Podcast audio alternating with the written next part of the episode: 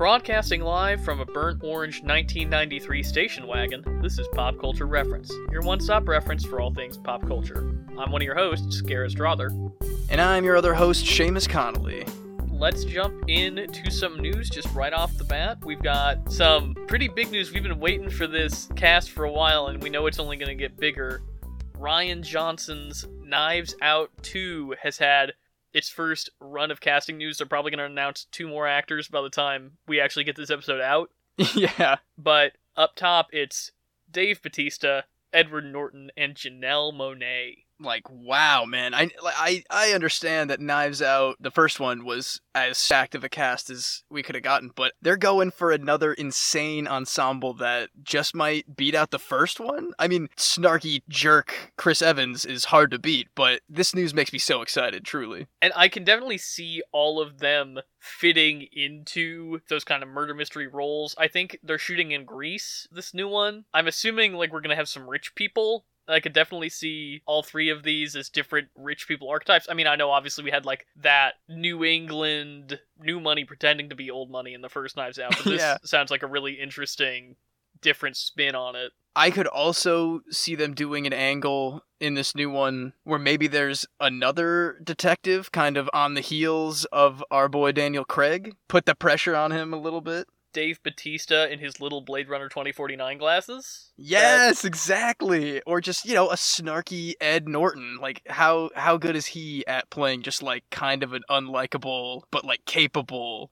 person? Yeah, honestly, all three of these would fit the bill for another detective. That'd be pretty interesting. Yeah, think of it like this. The second one it starts with like newspaper headlines about Benoit Blanc and his like awesome detective skills, and then he's no longer the last of the gentleman detectives, and everyone starts coming out of the woodworks trying to hit that Sherlock Holmes bit and flood the market with all these like Southern gentleman detectives, and you know maybe Southern Belle detectives, Janelle Monáe coming in with a different angle. Who knows? Yeah, I'd like to see that. Maybe they'll save that for the third one who knows? Maybe turn that formula on its head. Very Agatha Christie, very Columbo. That we're getting a new exotic setting with a colorful cast of characters. I'm ready. I'm excited to see who else joins the cast. Like you said, we're gonna get so many more pieces of news on this cast as we go. We we already know it. It's gonna be the new The Batman of just we getting a new piece of casting news every single week. Yeah, that, that's definitely what it's going to be. I mean, considering the size of the last movie, we got to have a ton of suspects. You know, they're they're going to really do it up.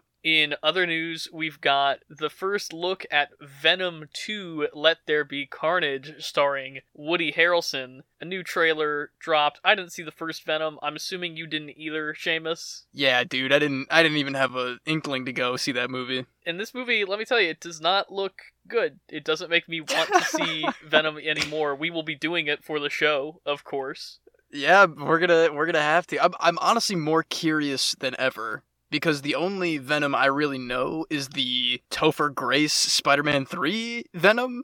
Sure. You know, seeing that as a kid never really gave much of an indication that the symbiote was like a second personality, I guess, more of like just globs onto your personality and corrupts it. And this is like I think you couldn't hear my reaction because I was listening to you watch the trailer, but you said it was like the odd couple where they're just both the same. I don't know. It doesn't really do anything for me either. I always love Woody Harrelson. Usually, I am a fan of Tom Hardy. Usually, but just eh, whatever this is is not clicking for me. Every actor that was in Venom One and Venom Two, I am about them. Tom Hardy, great. Woody, great. Michelle Williams, Riz Ahmed, outstanding actors, top of their field. Like, there's nothing they can do to save this for me. It's just what they've been given. It's the tone of the film, I think. Yeah. Like this trailer looks like a trailer, I said this to you before, for four different movies buddy comedy. There's like a horror film. I am very interested in the Woody Harrelson Carnage prison break sequence that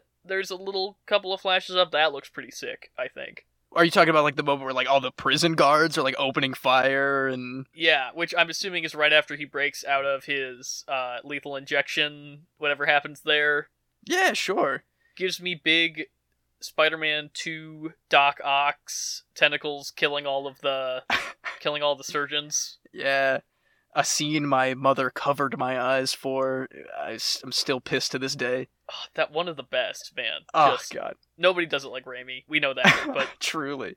Uh, one of the one of the things we do see in this trailer too, though, is a spider get squished, which implies that maybe they're gonna like there were rumors during the first Venom's production that there's going to be a little Tom Holland stinger in the in the after credits or something like that. But you know, maybe they're gonna work something in. You know, we got multiverses now. We got different universes. It's it's all up in the air. So they really could if they wanted to. I guess something that I was thinking about uh, when all that Morbius stuff was coming out. That's that's Sony too, right? that's in the Venom verse. I remember examining the background of that trailer and finding like uh, the Amazing Spider-Man lookalikes in the background, yes, like on they used- posters. Maybe a That they used a piece of promotional material from Amazing Spider-Man 2 as a piece of graffiti in the background of the Morbius trailer. I remember that. Yeah. with Andrew Garfield and Tobey doing, you know, Spider Verse of madness, and we got other stuff going. Maybe they'll reignite the Garfield verse. That would be a pretty great twist, I think, if all along this is taking place in the Andrew Garfield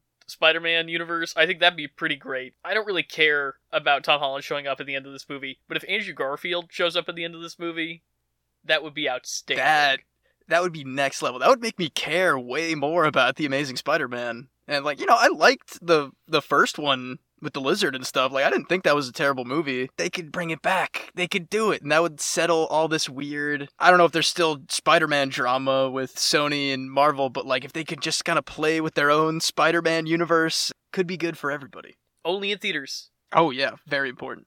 And speaking of something that's only in theaters, Chance the Rapper has made a concert film that he is directly distributing exclusively through AMC theaters. That's cool, man. I think one of the main number one things that people tell me when I when we talk about like the before times before COVID or like what we're gonna do after everything's okay, it's always concerts. Live music is number one, and you know since that's probably still not gonna happen comfortably for a while, I think this is a really cool idea for somebody so popular to do something like this.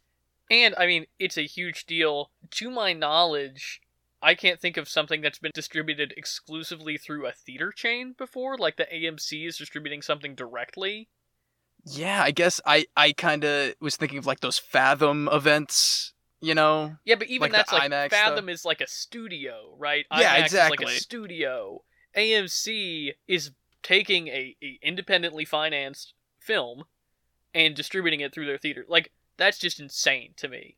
Yeah, that is that is really strange. Also, this is old news by the time this episode goes up, but a few days ago, they're having previews at AMC River East down on the Mag Mile. And you know, the one with the Dolby and all the and all the nice art downtown. yeah. You could only buy tickets to the advanced screenings in person, and it was just chance behind the ticket booth selling the tickets to the advanced screenings. It was just what? Chance the rapper He was, was just, just sitting there? behind the counter. that is so baller. That is very funny. He's such a cool dude, man. He's such a stand-up guy. I think a lot of people dunk on him, which is a shame and I think kind of unfair because he's really authentic and really cares about pushing boundaries and doing good deeds throughout his career. I'm a big Chance fan. Yeah, man, me too. He's uh, he's got me into a lot of hip hop in a lot of ways. Just like growing up when his big like acid rap. When was that for Oh, us? like- Holy God. What, almost 10 years ago now? Yeah, that album like blew my mind as a young boy. So, I, you know, I've seen him live a couple times too. Every, anytime I would go, to, like, really any hip hop show in Chicago, he would just like run out from backstage because he's just friends with everybody, and he would do like three songs and drop it yeah. and leave. It was great. He, he's a class act.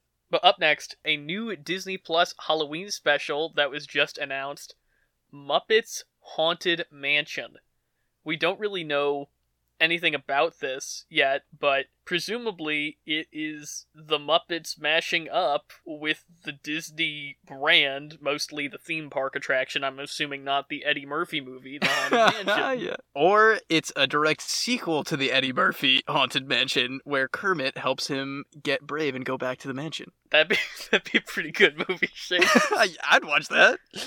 Oh man. Well, I mean, this sounds like a lot of fun. Like we've talked about it forever on this show, but the Muppets are just absolute gold. And they really haven't done any Haunted Mansion stuff since that Eddie Murphy one, have they? so They were supposed to do the Guillermo del Toro movie. That seems Right, to not be happening. And then, like three weeks ago on the show, we talked about Justin Simien. Dear White People director Justin Simien is doing Yeah. a Haunted Mansion movie. So I'm wondering if this. I mean, I'm assuming there's not going to be Muppets in Justin Simien's Haunted Mansion movie, but like, is this going to be a special live? Like, you know how they used to do like live from Disneyland specials, and sometimes the Muppets would be on them. I wonder if it's going to be like Oh, almost sure. like that. that'd be Where it's like- interesting. You've got the puppets like, and they're hanging out in the ballroom or whatever on the ride, and Whatever it is, it's gonna be a lot of fun. But I, I really do hope it's like I want to see Kermit get scared. He's funny when he's scared. I'm in. The Muppets truly interacting with ghosts and getting some good spooks on them. I think that'd be really fun. You got Beaker and Doctor Bunsen Honeydew get some mad scientist action. I don't know if there's a mad science section of that ride, but Not really, but you could make it work. There's definitely ways you could implement the Muppets into the Haunted Mansion as like like there's a bride that could definitely be Piggy. I'm really trying to come up with a duo for Statler and Waldorf, and I can't think of like an actual Yeah. duo on the Haunted Mansion. There's two dueling paintings. There's paintings in the ballroom that shoot each other. oh, yeah, that could be pretty good. I was also gonna say they could do like a meta intro where Statler and Waldorf are on the ride, and that's how we get into the like it's just them making fun of the ride, and then we get into the real story. Uh, the scariest part is the fact that I'm still on the ride. yeah, exactly. Great, great stuff. I'm excited for this. I'm interested to see where it goes. Hopefully, if there's a market for spooky Muppet stuff, they'll do a PS4, PS5 remaster of the PlayStation 1 classic Muppet Monster Adventure that's like impossible to get your hands on a copy of. That was the deepest pull I've ever experienced, Gareth. That is the most insane thing I've ever heard you say, but now I want to see what that game is about, truly. Lastly, the speaking of video games, actually this is a nice transition. Look at us. Ooh, The final PlayStation Play at Home event content drop. A lot of people were hoping for Ghost of Tsushima or something like that. Most people were thinking maybe God of War. But no, the last play at home content drop, you know, after Ratchet and Clank and Horizon and all and nine other indie games. The last thing they're giving away is a bunch of in-game currency. It's like some double XP tokens in Warzone and some Destruction All-Stars currency, a game that nobody plays. yeah, not the best. I don't know if this was more just speculation or this was like miscommunication, but I was definitely under the impression that there was at least one more like pretty big game coming for a free drop. But then that makes me sound super selfish after you just said the two AAA titles and the nine indies that we got in the last like three weeks. So Well, the issue is, I think, that it's all about the marketing of it. It's not really on us. There's usually a build to these kind of things. Ratchet and Clank was exciting, but it was on PlayStation Plus like a few months back. It's a few years old, that game. And then the indies were like pretty cool and got a lot of people excited. And then Horizon was like the biggest one yet, and there was a build to this. And then Sony was like, don't worry, there's more coming, guys. Like, Horizon's not the end. And it was like, oh no, here's some in game currency. So I wonder if they had something that fell through because it seems to me like they somebody got their wires crossed because Horizon should have been the big finale to this. Yeah, I think so too. Like it feels like a, a fizzle of an ending. It went out with a whimper for for sure. Because I mean, do you even play any of like? Do you play Warzone? Are you going to use any of these Oh, last goodness, things, no. or are I- you just like? I play Cold War when I have it out from the library. I don't know if that'll transfer from Warzone to to Cold War. yeah, I don't know. I'm not going to use any of this in-game currency. Like it's nice. Like it like free stuff is great. I'm not trying to crap on that. I think it's more the way that this whole process was executed because at the end of the day they gave away 11 free games. It's a very nice gesture to your consumer base and I don't care that they're not giving us more free stuff. I think it's just weird that they chose to go about it in that order. Yeah, I agree with that. It's just kind of like the state of play stuff that the last two of them. That was also maybe due to fan overhype, but they just keep kind of being like, "Hey, get excited," and then I shouldn't be excited by the time I hear what they're talking about. So But now it's time to talk about the Mitchells versus the Machines, which is our, our main segment this week. Let's do it. This week's main segment is going to be the new Netflix original, The Mitchells versus the Machines. Wow, I really loved this movie. It took me a while to warm up, but Yeah, there's a couple there's a couple choices like the you know we'll we'll we'll get into it more as we go, but there's a lot of like filter stuff and like extra non-diegetic animations that like spring up. yeah, some of it works and some of it doesn't. A lot of it feels really good and really authentic, and like they were really trying to naturally integrate young person humor and young person like the way that we make videos and stuff Mm-hmm. into this film and some of it felt like oh i'm an old person trying to do what i think like youtube trends Sure. Yeah. Sure. i think most of it's not that the beginning is the most egregious of being like ah tiktokers you know what i'm talking about Yeah. That's that's definitely very true. and it's a little cringy but like you get past it really quick i think because the script is just remarkably solid this is one of the best structured films i've seen in a long time this is the most satisfying third act i've seen in a long time I was getting towards the third act, and I was like, "All right, well, here we go. We're gonna get to our regular wrap up here pretty soon." And I saw I had like 30 minutes left, and I was like, "Oh, there's there's more," and it blew me out of the water, even though I was already really impressed with how everything was going. I think because it's a Lord Miller production and it has this kind of postmodern infusion style animation where it's a bunch of different styles on top of each Mhm. other. A lot of people are comparing Spider Verse and this film, which is fair. You were talking about like the filters and the non diegetic animation that pops up. And in Spider Verse, it's integrated in a way so that it never stops the flow of the story. It never stops the flow of the sequence that you're experiencing, especially the action sequences in Spider Verse, where you're having little thwips coming out of the webs and stuff, and Yeah. powers and bams, like you're watching 60s Batman. It never interrupts the natural flow of an action sequence. And I think that's the thing that's the most important for it not to interrupt, other than maybe a crucial character moment, which it doesn't either.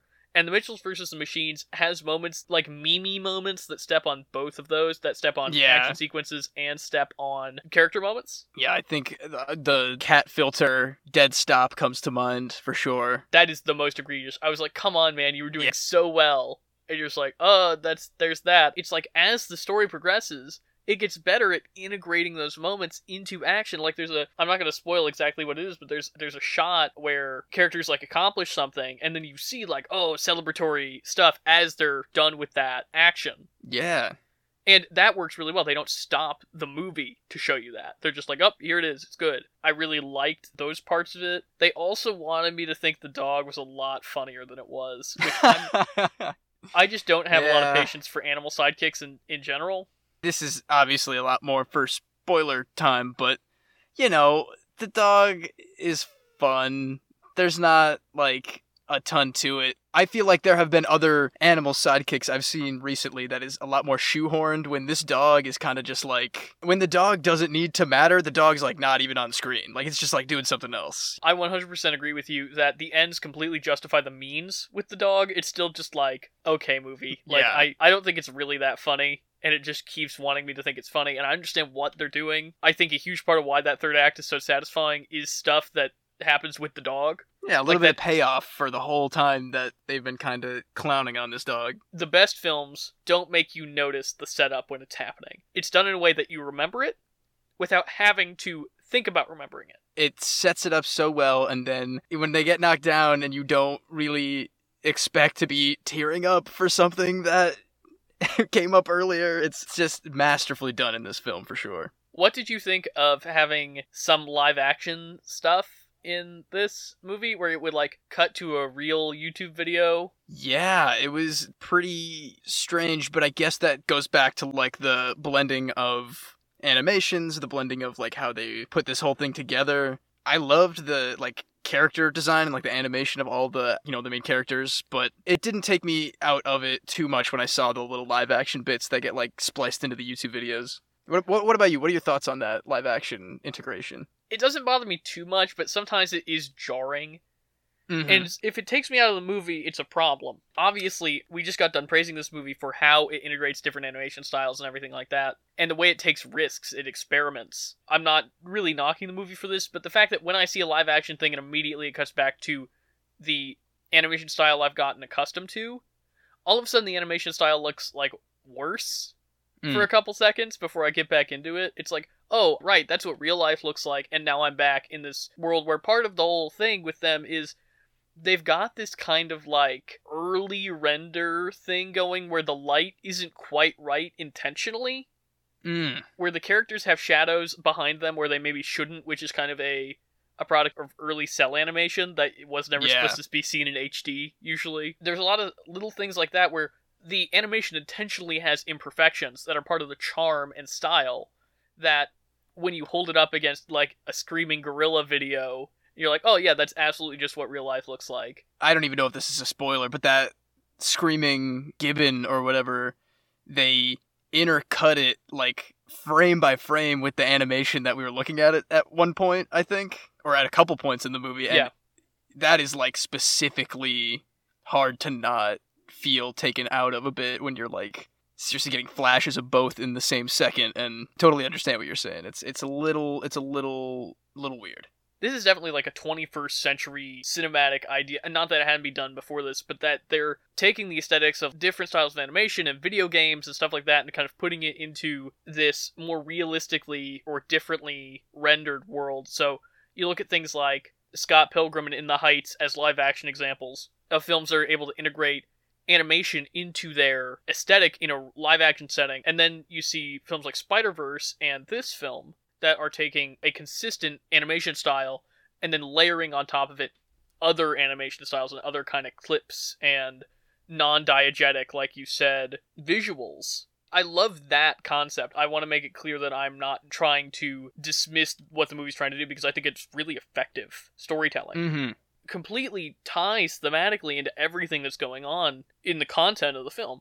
That it's all about technology and the main character's filmmaking, which is very much in that like same style as the actual film. So it's almost like the main character has made the film that you're watching. Yeah, I, that was what I was going to bring up too. Is like what I got from all of that was that all of those little added on animations, reactions, and you know stingers, cutaways. That is really all the perspective of our main character, who is like a big portion of this film is trying to illustrate how different these kids are from their parents how like their creative potential really does set them apart in terms of like what they view as important and even in the film itself, we see these moments of in universe them using this disaster as a way to find the creative side of what they're doing. So once I kind of put that spin in my own head on these cutaways and these interruptions, I was kind of I kind of accepted it a little more. I really encourage everybody to go watch this movie. I'm really impressed with it, and I'm excited to talk spoilers with you in a second, Seamus. Yeah, I echo that exact same thing. It's really great. I enjoyed it a lot, is all I have to say. If you got a Netflix account, which everybody has some kind of access to, you know, it's definitely worth it. Yeah, I'd watch this with my family. I feel like this would be a great family sit down, lots of laughs, a lot of heart. My last spoiler free thought that actually is piggybacking off of something you said is I really am sad I didn't get to see this with an audience because I think so much of that third act payoff would be so good with an audience. I think it would play so well. Definitely. Oh God, yeah. A movie like this. Can you imagine post post COVID movie theaters? Do you remember how like it would take like a really big movie event to get people to cheer in a movie theater? Every movie is gonna be a cheering movie now. Everybody's just gonna be so happy for the big fun screen and everybody around them. This would have this would have made everybody go wild. There are moments where I cheered in this movie. I'm not kidding. Like I was into the third act. I really went like the end of this Oh, movie totally. is so good. Honestly, I would love to get into spoilers to just kind of jump around here. Yeah, let's do it. First up is what the first thing we have to talk about, Seamus, is the Furbies. Yeah, yeah. The hell of Furbies is so horrifying. You grew up with Furby, obviously. I think we were the last generation before they put down that species for good, I think. Exterminated that beast from our planet. I remember the great Furby genocide of 2002. oh god, vivid vivid memories of like my older brother's Furby being left on a heater in a winter night and just wailing in pain at like 3 in the morning like it was burning and just like the fear, the fear. Obviously that's what's played on in this movie with the world's biggest monster Furby. I don't know if Furby is owned by Sony. There's a lot of Sony products in this movie, which makes sense, Oh yeah. including the fact that the PAL which is the Amazon analog in like very very transparently Amazon analog in this film. They are also poking fun at themselves, Sony is because they've got the PlayStation 5 looking PAL headquarters. Yeah, for real. The design of it, all of the futury robot stuff is pretty killer in this movie. It's like Terminator meets Tron meets Apple meets uh, what the dad says in this movie, which is a Journey album cover. It like totally Yeah. looks like all of those things. What I was getting back to was the Furbies. I don't know if like Sony owns Furby or not, but it's really Furby, and I think that's just such a crazy thing for a brand to let happen in a movie. Yeah. I mean, like I said, can you like go buy a Furby? There's like a joke in the movie where it's like Furby is back, come get your Furby, and like they all you know come alive. But I is don't Sony know. gonna start producing sentient Furbies? Furbies already were sentient. That's the No, scary that's part. I loved all of their subtitle little. What what is it? Behold the twilight of man. yeah, like I will return to my dark domain. Stuff like that is just leaving the lips of a hundred foot tall Furby. when I was watching the mall sequence, I was like, this is going to be the highlight of this movie.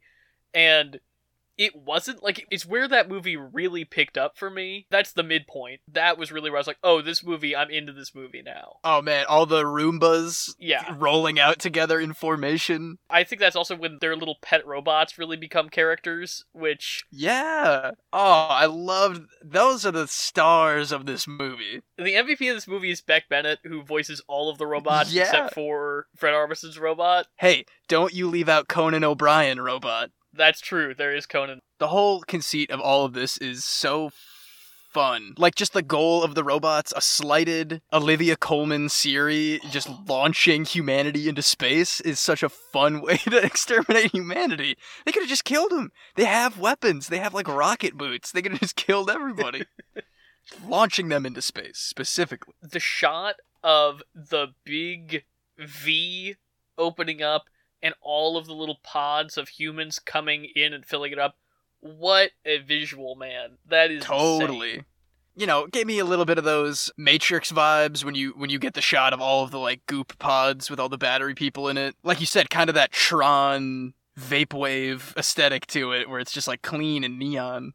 Totally vaporwave. This movie Yeah. is just like the family each has kind of like a different aesthetic associated with them. Like the big thing right now is core. It's whatever core, you know, cottage core, norm core, whatever. You've definitely got like dad is like woodsman core. Like he's got this Yeah. big Offerman Lumberjack core. exactly. Yeah. And you've got like the alt queer filmmaker daughter and just little boy core is just Yeah.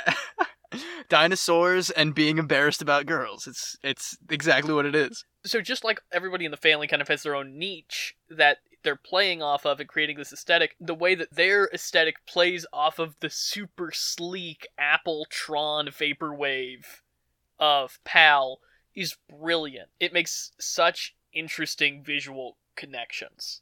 Yeah, man. Going back to our intro, like the old school 1993 station wagon is like stealthing through robot territory because they just put a tarp over it, you know? It's like old world versus new world, family versus everything at the same time. It's it's just it's very it's very well done. And it's so much more nuanced than Phone Bad, which I really appreciate too because Yeah. when I saw the trailer for this movie, I was like, "Oh, it's a phone bad movie." You know, like I hate that.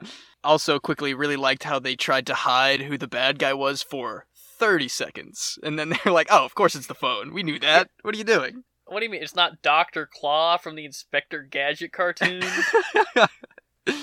also, just a side note, I love Olivia Colman to death. She is the absolute best ever. And, you know, she didn't get a ton to do here, obviously, but, you know, I still thought she was great. she is so funny, and she her voice is so animated. She's the perfect Yeah. person for this because she sounds posh and sophisticated and smart, but then also can do this really bubbly, fast talky thing that's really charming Yeah. and funny.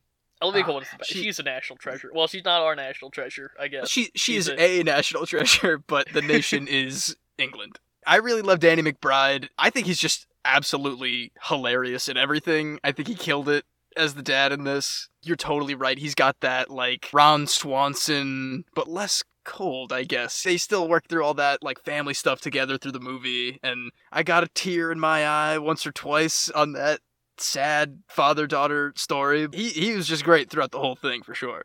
It took me a long time to figure out who it was when I was watching the movie. I was like, "Who is Yeah, that?" me me too. Actually, I had to look up the cast because I was also so curious about. Somehow, I couldn't identify Fred Armisen's voice, and it was driving me crazy. And I had to look that up. But It's because he does a thousand voices. yeah, that's true. God, he is so he's great too. Shout out Fred Armisen. The moment where you realize Eric Andre is in this movie is just uh, it's a weird one. Yeah, I guess he's like the tech mogul that starts the apocalypse, but he is relatively normal in this movie. I was ready for more of the like robots kicking him in the crotch a lot. You know, I was I was waiting for the more wacky stuff on his end. At first, I literally thought it was John Legend, and then no, John Legend is also in this movie with a brilliant, a brilliant meta joke of him and Chrissy Teigen playing the perfect the, Yeah. the neighbors that have the unattainably perfect life that the Mitchells want. or the Mitchell mother, played by Maya Rudolph, Yes. once, who I also love her in general, but also she was hilarious in this as well. Her whole character. We get her cleaning up robot hearts and just like turning into a warrior ninja mother. It's it's kind of amazing. That's the one thing where I was like, this literally comes out of. I mean, I love it. I'm not. Don't get me wrong.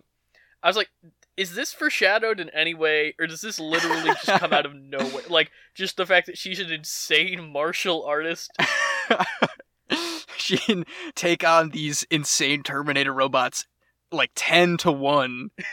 you know, it's to me that just shows that she was so confident in their safety for the entire film up until that moment for some reason and then they just she just went off. I want to talk real quick about while we're on the third act, the payoffs of everything. You know, the screwdriver, her YouTube videos, the pug, Yeah, the stick shift driving. the pterodactyl vision, Oh yeah, definitely. Um the Mitchell special. the Rick Mitchell special. Pterodactyl vision, that's another one where I was like, that's great. It took me out of the movie just a little bit. Like that I think that's yeah. like I was like the flow is so good right now and it's like pterodactyl vision. And I'm like, okay, that's great and just cute and whatever, but it's like, oh. Yeah, that's fair. I loved that kid. That kid character was hilarious. who was played by one of the directors. I was like, why does this kid sound like this? And it's because it's a Oh. grown man doing a kid voice. Oh, that's that is apparent from the start. That is that is not hidden. Using the bathroom and then just a false alarm where he was reading. Very good. it's a nice acknowledgement of a lot of these apocalypse things where it's like, when are these people going to the bathroom and how are they Yeah. doing it safely? And folding that in with the you know, the road film. They're going cross country. They're they've got to point to things in the car instead of just driving around, you know? It's great. All really spectacular. I'm so impressed with this movie. Yeah, man. I I might watch it again with Kara because she she saw a little bit and seemed very interested. Like you said, I recommend this to anybody that's got a Netflix account. You know, it's it's got a lot of heart, very funny, animated wonderfully. I don't know what else there is to say besides just like it is a solid piece of work and another feather in the cap of the Sony animation department that is just blowing me away every time I see something new from them. And a beginning to a beautiful friendship between Netflix and Sony, don't forget. Oh yeah, that is right. This is the first one of their deal, huh? Yep. I don't think it technically counts as part of the deal because that was closed before the Sony Netflix deal was closed. Mm. But I suspect that deal would have already been in process when this deal was closed, I'd say. So it's under the umbrella of the deal, I'd say. Yeah, sure, we can count it. It's it's it's close enough, probably. This is the first really high profile like Netflix movie every week, I feel like, and we're getting a we're getting a lot of heavy hitters coming up soon with Army of the Dead and Woman in the Window and all that. Army of the Dead is Netflix, huh? Yeah, again, all three of the movies I just said are not originally Netflix movies. They were Oh, shot right, to be of distributed course. in theaters. But Netflix was really smart and scooped up a bunch of those mid-tier movies that probably were going to get lost in the shuffle with everything being delayed theatrically. So, I I mean, smart move. I'm excited about it. Yeah, same here. Especially because I was looking at Army of the Dead, being like, ah, I, this won't get me into a theater again. But if I can pop that bad boy on the Netflix, I'm there. I'm there for Bautista only. Hey, what did you say about Tig Notaro, sir? Man, I uh, I don't even know who that is, man. She's a really funny stand-up comedian. And she's opposite Bautista in this heist zombie movie. That's the thing. It's a really weird cast that I'm kind of into, and we'll talk about it more off pod. But yes, of course. I think that wraps us up. Definitely go see this, or don't go see it. Watch it on your couch at home. Yeah, watch it with your family. It's it's really good. What do you think? Do you think this is like an eight and up movie, ten and up movie? I think if you're the a, if you could relate at least to the younger brother, I think that's all you need. You know, to like, yeah, eight years old maybe. It's it's got a lot of fun, bright action, and then a lot of heart for the a lot of heart for the family together. It's less violent than The Incredibles, so which is a movie Yeah. I thought about a lot during this movie. Oh, dude, I was thinking about The Incredibles too. Actually, just about like when the sibling team up was going down. yes, they have a big Dash and Violet vibe. yeah, definitely. they fight less than Dash and Violet, but again, it's like little boy core and kind of like alt older sister. I don't even remember her name. I just in my mind I was calling her Tulip from Infinity Train because that is who she was. I can totally replace video game. Yeah, replace video game camp with film school, and it's like red hair, glasses, trouble with the family, you know, extraordinary adventure. And isn't She could have used some time in the Infinity Train, if I'm being honest. I was gonna but- say, isn't um Alex Hirsch is in this movie too? Oh yeah, Yeah. he is. I saw his name in the credits for something. Who was he? I have no idea. I, I saw his name in the credits and I was like, oh, Infinity Train. Oh man. Well, yeah. I'll I'll have to look that up later. All right. Well, I think that wraps us up this week with the Mitchells versus the Machines, and it's time to move on to our pop culture reference of the episode.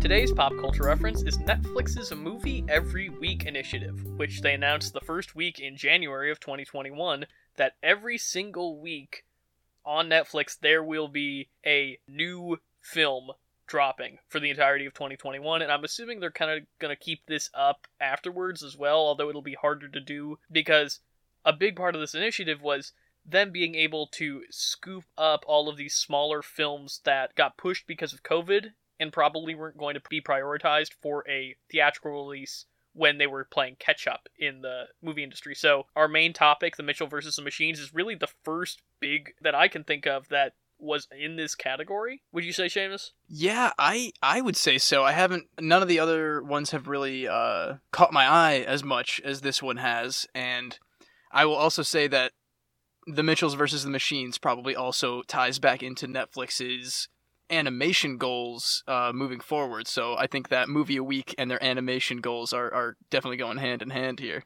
Yeah, I think they're very much intertwined, and we'll talk about that more in a second because some other big hitters they've got are Zack Snyder's Army of the Dead, which is coming out next week. Uh, the Amy Adams Wyatt Russell thriller, The Woman in the Window, which just premiered Mm. this week. That Kevin Hart fatherhood movie, which is supposed to be his attempt at like real acting. Oh, that is weird considering his weird public stuff about his son and all that that got him in trouble not too long ago. Yeah, I think this is probably a little bit of a rebrand for him. A little bit of damage control. And then we've also got another Lord Miller animation. I think they're actually directing this one though. Is America the motion picture? Ooh man, that I'm definitely excited for that one. Another big heavy hitter, which I don't think has an official release date yet. I'm guessing it's going to be more in awards season, not for the summer. But the new Adam McKay movie, Don't Look Up, with Leonardo DiCaprio, Jennifer Lawrence, and Timothy Chalamet. So that's going to be a big one, I think. Oh, that's gonna be. They're gonna make a huge deal out of that premiere. That's for sure. this is a really big initiative that I think is going to see the real start. I mean, streaming has already become more of a prestige event that there can be prestige films released directly to streaming. But now with the advent of the HBO Max deal with with Warner Brothers and now Netflix dropping all of these theatrical releases, I wonder if this is kind of the beginning of a tide turn for streaming releases. I can hope so. I haven't been the most impressed by like Netflix original stuff in the last couple years, but I think, you know, we've been gushing so much about like HBO Max and all these new newer streaming services that are kind of eclipsing Netflix and this is their if this is their big push to, you know, kind of reclaim their throne of the streaming services, whatever you want to call it. I think if they really play this right, it could get me kind of back as a prime Netflix user cuz I've been using it less and less if I'm being honest. It was literally the very last thing I opened up my PS5 and I've got all my streaming apps, you know, on my home screen. It is the Uh-huh. last one. I do not Yeah, know the last man. time I used it. Oh god, yeah, it's it's not often, that's for sure. But if they keep putting out good stuff like Mitchells and the Machines, if it, if that is the level of quality for every single week, then that's a game changer. I don't know when we did the Battle of the Streaming Services off the top of my head, but maybe we should make it a yearly thing because I think the landscape has Oh. changed a lot under COVID. I think that might be a good idea. Like change the roster every year. It's like March Madness, pit them all against each other. That was January 31st. That was the end of January. So I think it could be really interesting to do every January when we're usually in kind of a dead zone anyway. Yeah. I think that'd be a great idea cuz like you said, if if so much can change in like 6 months, a whole year is going to be wild. You know, interface changes, new deals being made every every day with new companies. It, it, it, it could be a lot of fun. Yeah, because I mean this this Netflix initiative honestly could bump it up in the rankings, I think. I do too. I mean, like I said, if it's Mitchell's and the Machines level of quality across the board, even if it gets kind of close to that, like it's to be it's to be something special. Shall we rec center, Seamus? We shall, Gareth. Now it's time to save the rec center, where we give you our weekly recommendations. Seamus, what do you got up top? you know, I'm a bit of a trophy hunter these days on my PlayStation. I try to go for those platinums. And that's usually how I feel like a full sense of completion with a game. You know, I, there's literally nothing else you can really do in a game new until after you get that platinum trophy. But just yesterday, I finally. It, this is not even a platinum, but my full satisfaction in finally beating a From Software game. I beat Bloodborne after like six years of trying to beat that game, restarting it like six or seven different times and just abandoning it halfway through. I finally beat it. Oh, the feeling of accomplishment is unmeasured. I don't think I could do it. I don't think I have the patience for it. I know I- at the end of the day, it's just like dodge and thrust and parry, but like, Oh god, it is it is the grind of all grinds and you know, in the end it took playing it with Kara for her to shame me into continuing basically cuz if, if it were up to me I would have just been like, "Ah, whatever, it's not worth it. It's fine." But, you know, that having an audience really made me go for it and it was fantastic. I know you're not the biggest fan of like insanely hard BS games like that, but if you ever get the chance, and I know you do, Mr. PS5, just give it a shot. It it's is literally in my library. Oh, I know it is, dude. Oh man, yeah, it's um technically I've read that it's the easiest of the From Software games, which is insane to me. But uh you know, it still was an insane accomplishment, so give it a shot for sure. Well, as somebody who just got super frustrated on the second Valkyrie in God of War on easy mode, uh, I'll, I'll take that under advisement. uh yeah, definitely I might be on normal mode. I don't remember. I often play games Ah, on easy. knows. But my rec center, I cannot believe this is so serendipitous, Seamus. I have a hard BS video game rec center. Oh my god, I know exactly what it is too. Oh my gosh. I uh, have gotten from the library, and I think this is my first PS5 exclusive rec center on here. Ooh. The game Returnal, which is a it's it just came out a couple weeks ago. It's a brand new PS5 title that is a time loop game, essentially, where you are this astronaut who repeatedly crash lands on a hostile alien planet where all of a sudden you're finding like bodies of your past self and wondering what's going on. And your goal is to reach this beacon without dying. So basically every time you die you re-experience the crash and you've just got to start over and the enemies and the environment adapt as you go through Oh my god, that sounds ins like just from a difficulty standpoint, insane. Oh my god. I've not been playing it like a maniac, like a lot of people I've been reading about and talking to have been. My friend Eric, Right. he got it on my recommendation. He texted me, he saw me playing it, and he was like, "Hey, is this worth getting?" Because he's the only person I know with a PS5. And I'm like, "Yeah, it, it's worth it's worth getting." And like, it within 12 hours, he was playing it. Oh, nice. and I think he's been playing it. I think he's probably farther than I am now. So far, I'm really enjoying it. I haven't hit, I think, the really big difficulty spike yet because so far I'm like, this is challenging, sure, but it's like as long as I'm really careful, it's okay. You know, I'm not. Yeah. But that's the thing; it requires maximum concentration. Like Oh, most yeah. of the time when I'm playing a game, it's usually when I have to pay attention to the story or something that I have a problem. But this game, I cannot do anything but focus on this game. Oh my god. Yeah, dude. It sounds like you would have to, or else it wouldn't even be, you know, worth going through. I was gonna say in in like Bloodborne and Dark Souls, you eventually memorize, you know, exactly where an enemy is and exactly a route you need to take to like do things safely and effectively. But like an adapting environment and enemies is wild to me in a game like that. You learn like how the different enemies kind of function, and you've got like God of War style codex where it talks about their weaknesses, and Okay. you do get some familiarity, and some of the rooms are kind of the same because it's like a dungeon crawler where you just go through Mm. room after room after room. It is very clearly inspired by Edge of Tomorrow, the Tom Cruise movie, yeah, I was gonna ask. Yeah. but it also has this really. It's got this like alien vibe to it. That's It's- pretty fun. As a sci-fi person, it's a very nice mashup of things I like while still being a very original and very interesting concept. And the fact that it's turned this roguelike dungeon crawler genre kind of on its head with that time loop mechanic, I think is just a stroke of brilliance that I can't believe hadn't been done before. Yeah, honestly, that is that is fantastic. You know, like there's Demon Souls and Dark Souls, it's all medieval, and then there's Bloodborne, which is like Victorian, but having this sci-fi element instead of like a straight magical demon element is very intriguing to me. And if I ever get a PS5, Gareth, you know I'm going to pick this one up. Hey, if you can beat that with how hard that sounds, then, you know, maybe you should give Bloodborne a try after all. Who knows? I'm shocked at how much I'm enjoying it. That's the that's my big takeaway.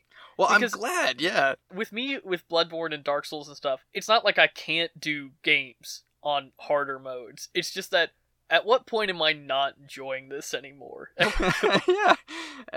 As you can see, I hit that point many times. Gra- granted, after however many times I did try and now finally I beat it, I couldn't even begin to tell you what it's about. Like, I don't know anything about the story. So I, I think that maybe that might deter you a little bit. when I give it a try, Seamus, I'm gonna make my way through that PS Plus collection eventually. You know it. okay, yes. Two insane video games. It's a good duo. That's a very serendipitous Rex Yeah. there. Yeah, I very much enjoy that because I mean, God knows it's gonna be a lot for me to play and beat Demon Souls or Dark Souls, so I'll probably pick Returnal up first anyway. I'm excited to hear your thoughts when you do.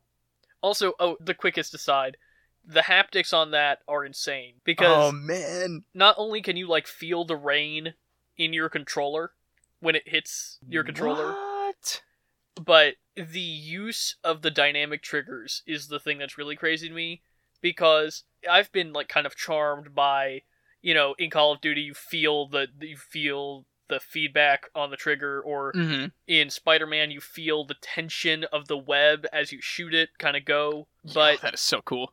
Returnal is able to turn dynamic triggers into essentially another button where you pull it halfway to aim and then there's resistance, but if you pull it all the way through the resistance, you can do your alt fire. Oh, that is super cool. That is really dope. I would have expected this kind of game to come out in 2 years after they had had time to figure out how to make the PS5 controller oh, like oh, fully man. function. And if this is a first year game on this console, I don't even know how people are going to figure out how to use those kinds of dynamic range of that controller.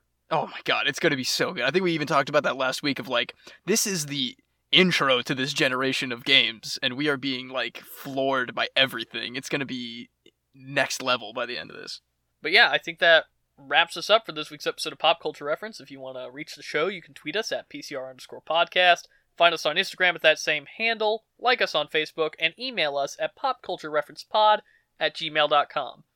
Next week, we are going to be talking A Quiet Place in anticipation for A Quiet Place 2 hitting theaters in just a couple weeks. I haven't seen this one since the theater, and I'm pretty excited to talk about it with you, Seamus.